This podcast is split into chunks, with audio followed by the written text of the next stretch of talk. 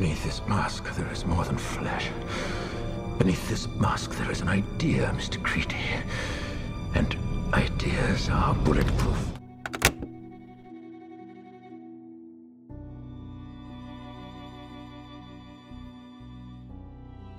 اگه یه روز صبح از خواب بلند شید و ببینین بدون اینکه هیچ کاری کرده باشید چند نفر برای دستگیر کردنتون جلوی در اتاقتون وایسادن، چه حسی بهتون دست میده؟ این سوالی بود که کافکا توی یکی از معروف‌ترین کتاب‌های خودش به اسم محاکمه پرسید. شخصیت اصلی این داستان یعنی کی یه روز صبح بدون هیچ دلیلی دستگیر و وارد یه مسیر خیلی پیچیده و عجیب غریب میشه که نه دلیل دستگیریش و نه حتی نحوه کارکرد و تصمیم‌گیری سیستم قضایی براش مشخص نیست. این مدل سناریوها به قدری در کارهای مختلف کافکا استفاده شده و جزو مشخصات ثابتش به حساب میاد که در دنیای ادبیات اسم خاصی رو براش انتخاب کردن. کافکاسک اصطلاحاً به یک تجربه یا پروسه غیر ضروری و به شدت کسل کننده و خسته کننده میگن. مثل اینکه داخل 1000 تا از پروسه های اداری و کاغذبازی‌های بیخود گیر کنید که شاید خیلیاتون این تجربه رو داشته باشید، اما نمیتونم بگم که وایسادن توی صف طولانی برای پر کردن چند تا کاغذ حق مطلب رو در مورد تفکر و نوشته‌های کافکا ادا میکنه. پس این سوال پیش میاد که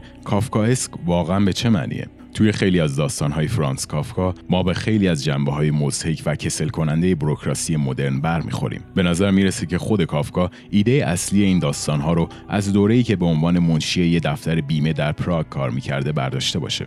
خیلی از شخصیت‌های اصلی داستاناش کارمندای اداریان که برای رسیدن به خواسته و هدفشون مجبورن از یه سری موانع عبور کنن، اما اکثرا در اواخر کار اوضاع به قدری مصیبت‌بار و غیر منطقی میشه که موفقیت و رسیدن به هدف عملاً بی‌معنی میشه.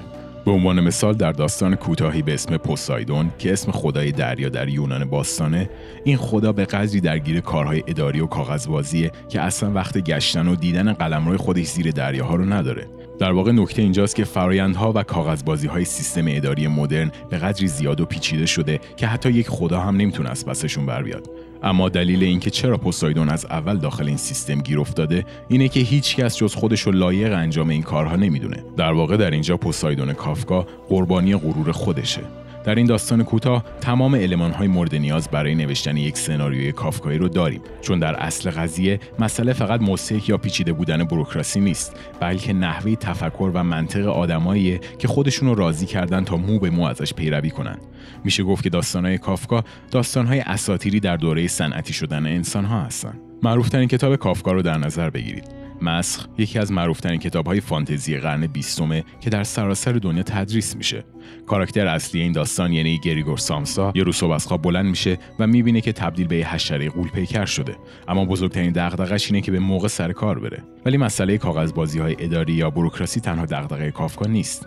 در بعضی از داستاناش می‌بینیم که مشکل و گیره داستان از وجود خود شخصیت‌ها برمیاد. کتاب هنرمند گرسنگی یعنی آخرین کتابی که کافکا قبل مرگش نوشت، مردی رو برای ما توصیف می‌کنه که داخل یه سیرک مشغول به کاره و هنر اصلیش گرسنگی کشیدن به مدت خیلی طولانیه. اما از اینکه مسئول سیرک بهش اجازه نمیده هر بار بیشتر از 40 روز خودشو گرسنه نگه داره ناراضیه، چون فکر می‌کنه با این کار نمی‌تونه در هنرش پیشرفت کنه. اما بالاخره یه روز میرسه که دیگه کسی تحویلش نمیگیره و هنرش خریداری نداره. به همین خاطر آزاد میمونه تا دم مرگ به خودش گرسنگی بده.